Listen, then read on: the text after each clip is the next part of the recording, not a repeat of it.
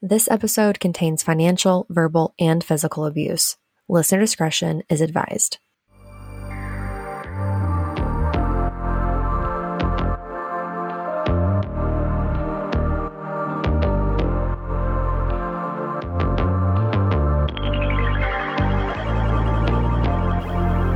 You're listening to It Doesn't End Here.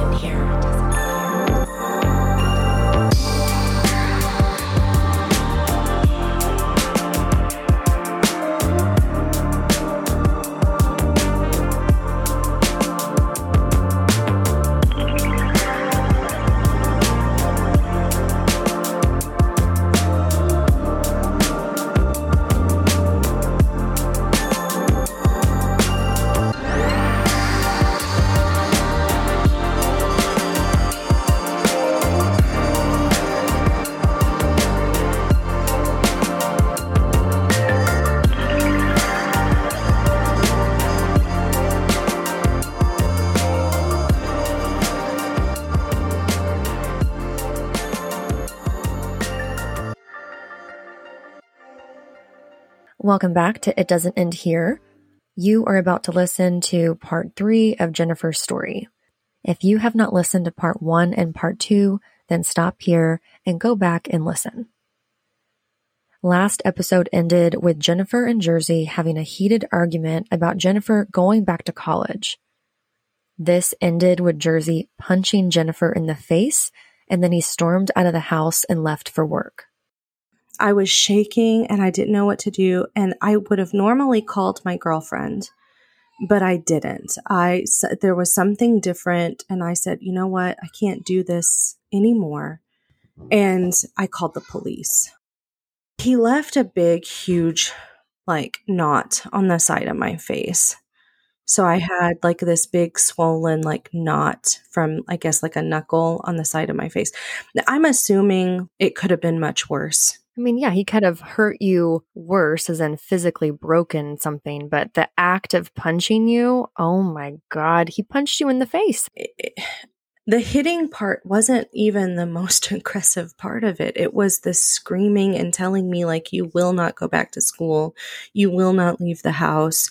You will not, like, these were not, uh, it wasn't a discussion. These were like, this is what you're allowed to do and this is what you're not allowed to do.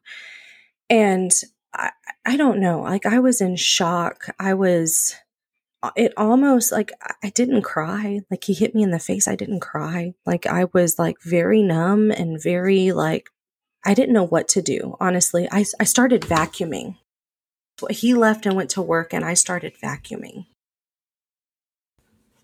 I think it's different for every woman because sometimes when you end up in that situation, you end up really, really hurt in my situation, I should have directly left to the go to the police station and file a report or I should have called and filed a report. Like because at this point there was no documentation that he had ever done anything like this before.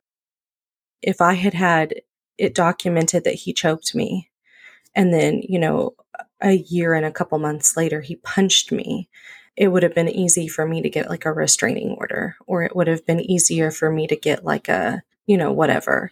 But I didn't know. I didn't know what to do. And so my advice for that is if you're in that kind of situation and you don't know what to do, I mean, the safest thing is to call and ask. The safest thing is to get somewhere and ask, you know, like an authority, like, like a police station or something like that. Like, what, what can I do? Like, what are my options? I made the mistake of lying to them because I called and said, listen, I'm in this relationship. These are the kind of things that are happening. And they said, well, has he touched you? And I said, no. You know, I said, no. And they said, okay, well, you know, obviously you shouldn't be in this kind of relationship. Here is a outreach for a counselor.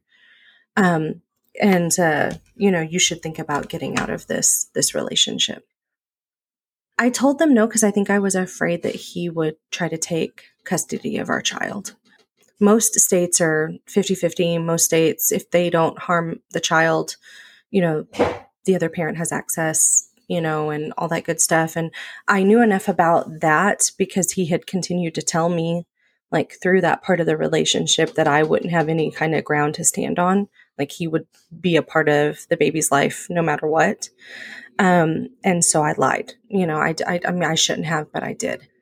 I think it also shows like how beat down. Like I didn't even know. Like it's stupid because I had a mark on my face and I was like, okay, this police officer is not going to believe me because he had told me so many times like who's going to believe you? Like who's going to want to mess with this? Who's going to want to you know, put up with somebody who acts the way that you do or talks the way that you do and things of that nature. They gave me a phone number to a counselor and they say, call her and tell her like what you've been dealing with I talked to her for maybe 20 seconds and she said, This is a really bad situation. I think I was on the phone with her for like 10, 20 minutes max. And then she said, Okay, we're going to set up an appointment, like an actual appointment for you to come in.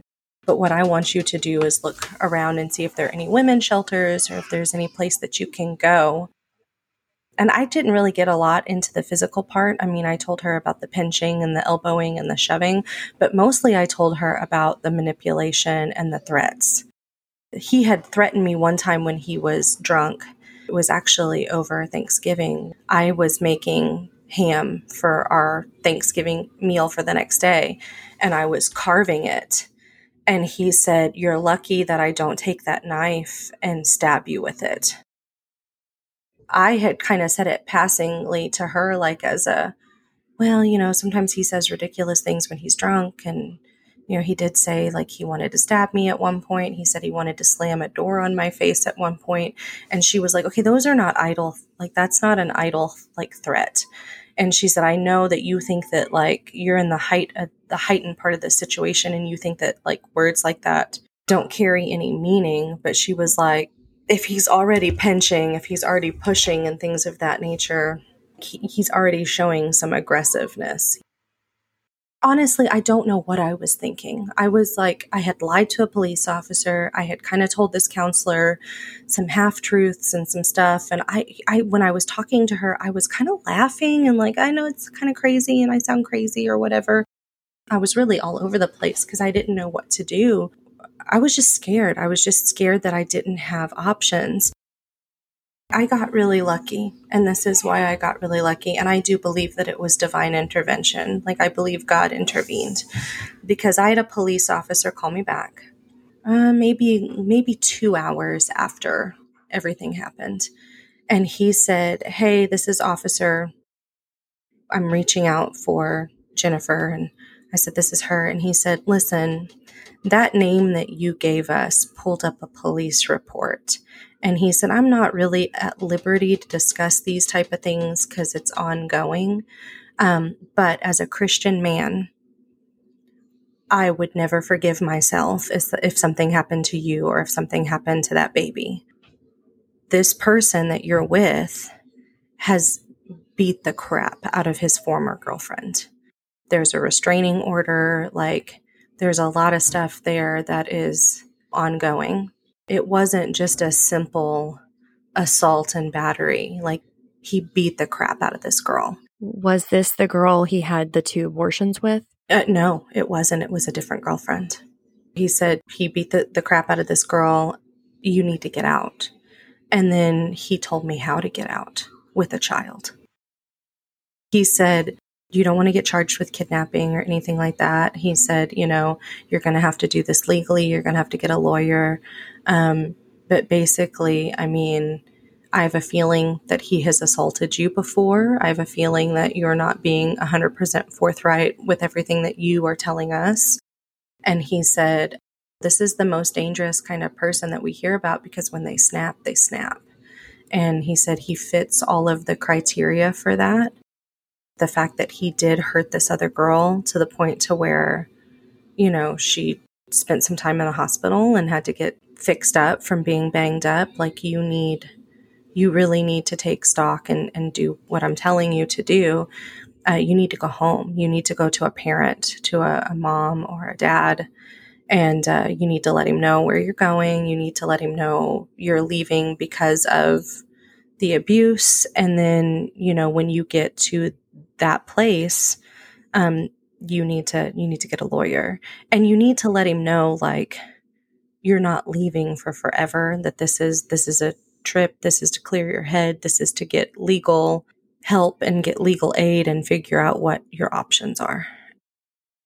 He said i'm going to i'm going to call back in about 30 minutes which should be enough time for you to pack for a week trip or whatever and uh, i'm going to make sure that uh, that you're going to go I'll be forever for grateful because he did. He called me back 30 minutes and he was like, Are you in your car? Did you let your significant other know that you're leaving? Okay, let me know exactly what you said to him to make sure that you're covered legally. And he basically just walked me through the whole process. And I remember crying and sobbing and just being like, you know, what am I going to do? Like, I can't imagine myself sharing custody with somebody who is capable of stuff like this. And he said, I promise you, nine times out of 10, it is a power struggle. And he said, I doubt very seriously that you'll ever hear from this person again. He'll be really loud for a couple of weeks. And then when those weeks are over and he realizes you're not coming back, he said, I guarantee you that you will probably never hear anything from him again. And he was right after you had the phone call with the officer, what happened in those 30 minutes while you were making your escape? I packed a bag and I, pa- I packed a bag for both of us, just like a week's worth of stuff. I went and filled the car up with gas. And then when I was on the road, I called and said, Listen, I, I left a voicemail because he didn't pick up the phone. I said, Hey, listen, you know, um, this is what's happening. This is what I'm doing. This is why. And, uh, something's got to change and um, i need i need a break from it and i'll be back in a week for us to work this stuff out to and not us out but to work custody and stuff out and then i had like an 18 hour drive in front of me the closest relative i had it might have been closer to 20 hours was was at least six states away and no money. I mean, I had access to no money. I mean, I filled my car up on like the last $45 that I had in cash. I had a credit card, thank God, and I had left my uh, account open for my debit. I, my debit account, I think I had like $5 in that account. I called my parents and told them what had happened and that I was coming home. And of course, my dad was like, I, I want you to stay with me. I know you could stay with mom, but I want you to stay with me just because of everything that's going on. About four hours into the drive, I started getting multiple phone calls from him. I had been told by the police officer not to answer the phone while I was driving, not to answer text messages while I was driving, that I needed to pull over and respond, you know, and it basically just needed to be the same thing that I had left in the voicemail, which was, I'm not doing this. I need a break. I don't feel safe. This is what I'm doing. This is where I'm at. It was very important for me to give my um, the address that I had planned on staying at, so that he knew where. And this is the phone number that you can reach me at if you can't reach me on the cell phone.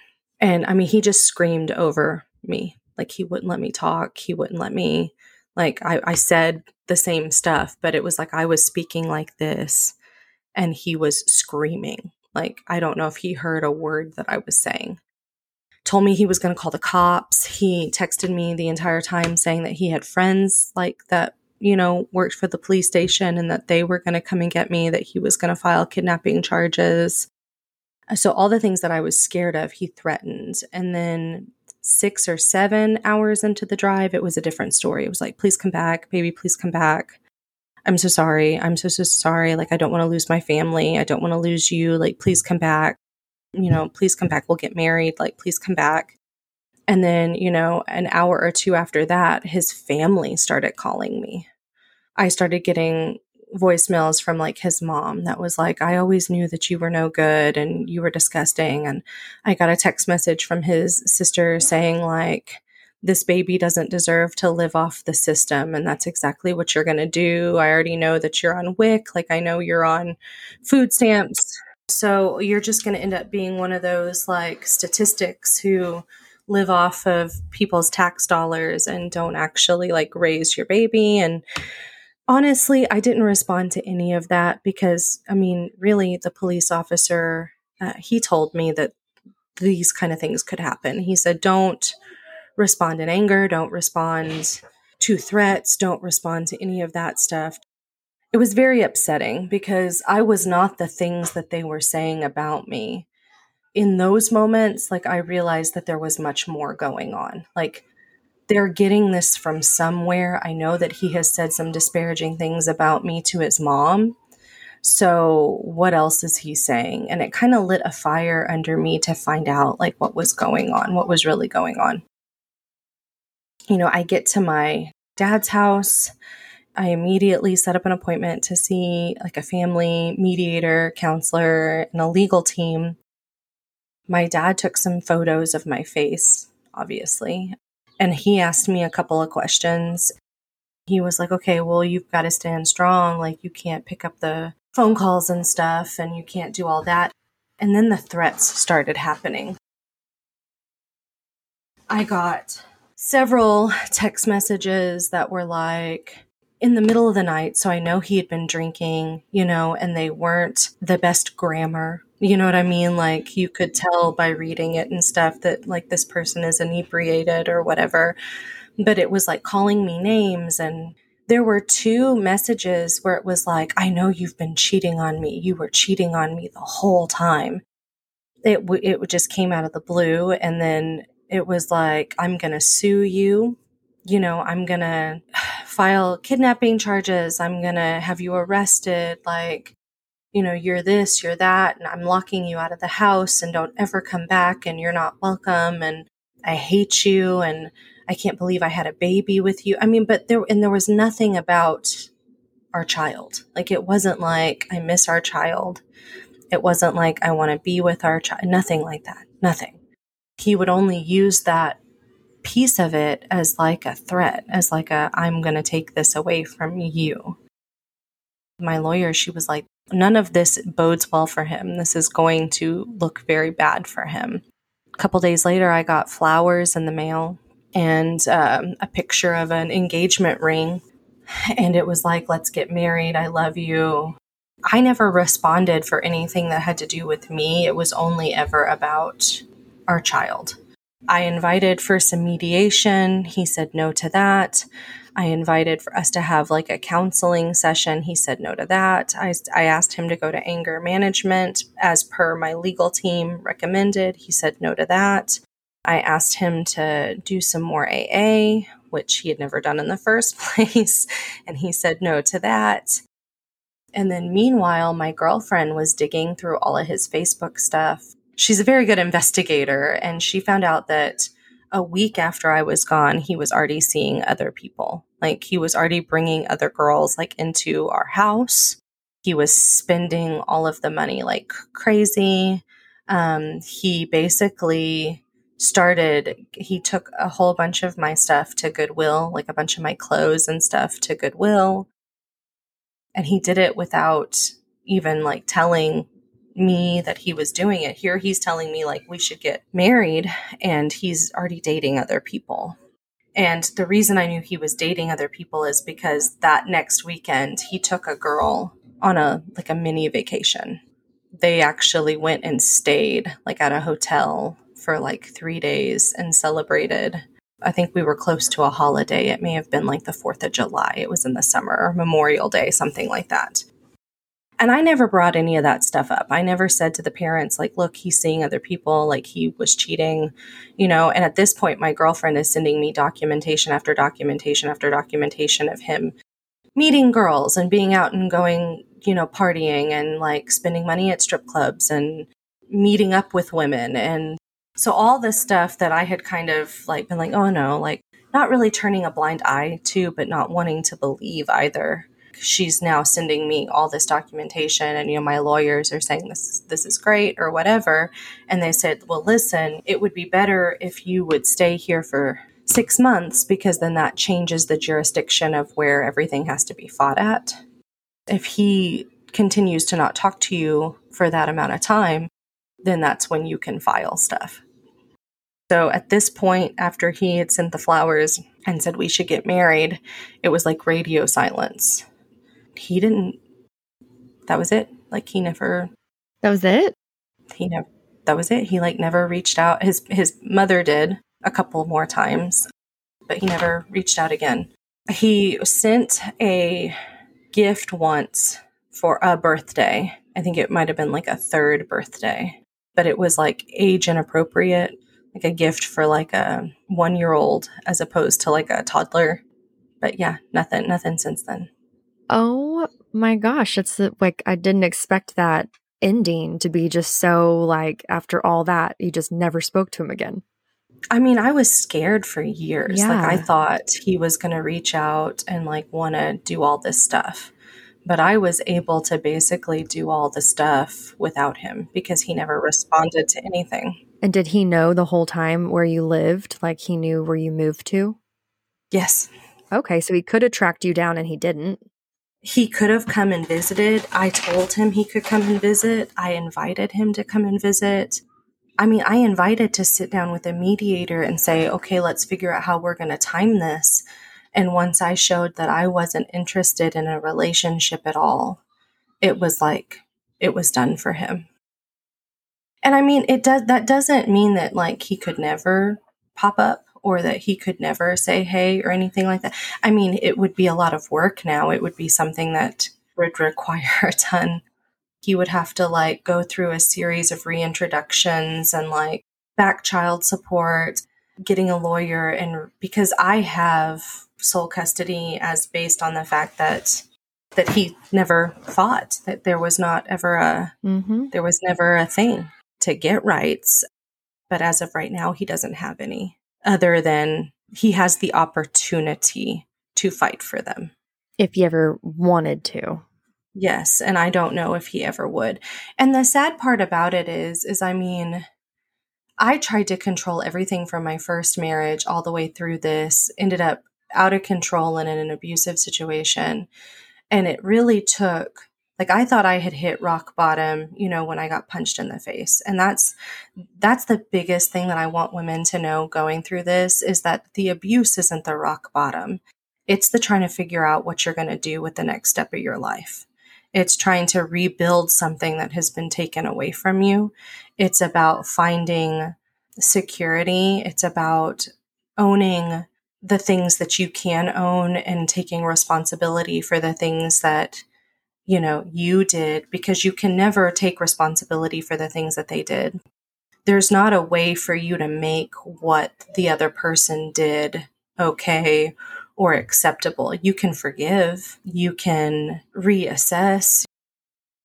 And i would love to paint this huge picture and just say like i hate this person or i'm so over this person or you know if i never see this person again like yay kudos and there's a part of me that says absolutely like there is definitely hurt there that is always going to be there but I mean, you can't get mad at a blind man for stepping on your toes. And he's completely blind to all the things that he's doing. He's lost. I mean, he definitely has no faith in anything other than what he can do and control and manipulate. And the truth of the matter is, is there's a person there that's crying out for I mean, that's when I basically came to Christ because I realized I was trying to fulfill this hole inside of my heart that only God can fill.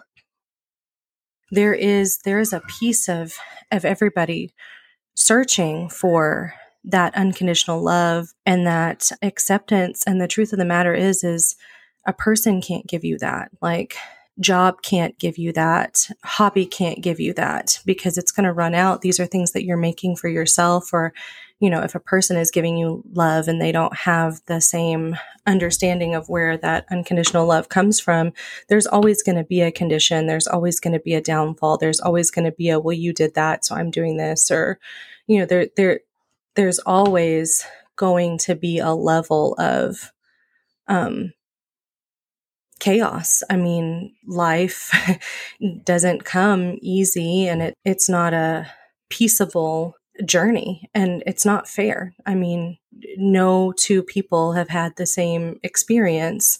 And when we try to judge like what we should be doing off of our own experience, I mean, you put 10 people in the same situation, all 10 of them are going to have a different experience. So that's not truthful. Like then all you have is your own your own truth. When I hit rock bottom, I definitely had all of those things like I never want to see this person again. I never want to have to deal with this again. Like, how could this happen to me? Like, why is this thing going to affect the rest of my life? And then I had to take stock that, like, okay, I made some of these decisions. And yes, like, nobody should ever lay a hand on you, right? Ever. And just because you enter some into something you think to yourself like man i should get out and you end up staying like that doesn't mean that somebody is allowed to to mistreat or to abuse you at all but at the end of the day i had to say okay like i i don't have any control over any of it things are going to happen that are always out of my control and the best thing that i can do is trust god and that's what i did and that's how i finally ended up realizing like the love that I was looking for, the love of my life, was not the next guy that I was going to marry or the family that I was going to have. Like, it was the salvation that I found in Jesus Christ. And it totally changed and transformed the way that I look at all this stuff. I could say, like, I'm going to be mad at this person for the rest of my life, but that's not true. I, I truly feel sorrow there. There's a loss there. There's a loss there that I can't replace, and it's going to affect me and my family for the rest of our lives. It's going to affect our child and it's going to affect relationships that our child has. And so for me personally, uh, I don't see this broken thing. I see a broken thing that only God can fix. And, that, and that's what I'm praying for. And that's what I hope for. That is what I cling to. It's the only thing that makes any of it bearable mm-hmm. for for me and my family. It's been the best possible gift since going through everything that I went through. Thank you so much for sharing your story with me and for with all of us. Oh my gosh, it took my breath away a couple times there. I cannot believe everything that you've been through.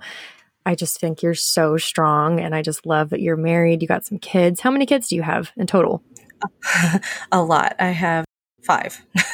we've got a full house. Oh my gosh, so. I love that. How old is your baby now that you had with Jersey? Gosh, we're coming up on on 9.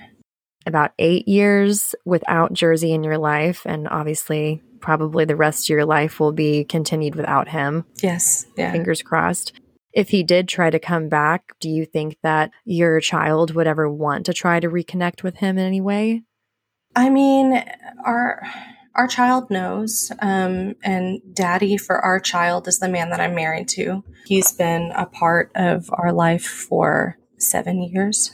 He has completely and totally taken on this job in a honestly the best po- the best possible way. He um he has come in and that that is his his baby and uh, he treats that child just like ours and his and the whole nine yards. And so we've been very honest. And I don't know. I mean, we kind of, all of our decisions are made through prayer and discernment. That would be a question for the day that it happened. Is there anything else that you would like to add before we sign off? That you're not alone. Like you, if you think that you're, if you do think that you're alone, like you're not, you're not. Like there's a, there is a, a God that does love you and will will support and guide you. Um, even even if you don't feel like there's another person around, He does make things possible.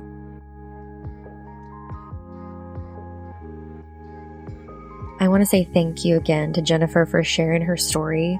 I also want to thank the other ladies in this season Brianna, Emily, and Amanda all of you have helped me heal so much over the past year by making this season, and I will forever be grateful to all of you. I started this season last summer when I had just moved back to America and I was a complete hot mess. I can honestly say I was in the worst mental state I had ever been in. I had anxiety, depression, separation issues, codependency issues. I had eating habit issues. I was smoking a lot of weed. I had a lot of things happening, and I was also trying to numb a lot of my feelings. That was a year ago, and a lot can change in one year. I've had a lot of therapy. I've had a life coach. I've been on anti anxiety medication. And I've been focusing on building healthy habits and routines. I can say that my mental health is the best it's been since before COVID, and I've worked hard to rebuild all areas of my life. This past year has been the hardest. But just like every woman on this podcast shares, it is 100% doable to start again, and you will be okay. I have three main takeaways that I've learned this past year. You have to put yourself first. You have to know your worth. And you have to set firm boundaries, even with the people that you love. As much as I love making this podcast, it's heavy content, and I'm currently in my healing journey. Podcasting is a hobby for me. I make the show at night, after work, in my free time. I will make more episodes eventually, but for now, I'm going to take a break and go enjoy my new life. My divorce is now finalized, and I'm teaching myself self love. I have lots of travel plans with friends. I got a new house that I cannot wait to make so aesthetically pleasing. And overall, I just want to focus on being my most authentic, happy version of myself. And I encourage every single person listening to go and do the same. Thank you so much for your support and thank you for listening. I will be back eventually, but until then, it doesn't end here. Six months of broken hearted, six more of working on myself, six months of broken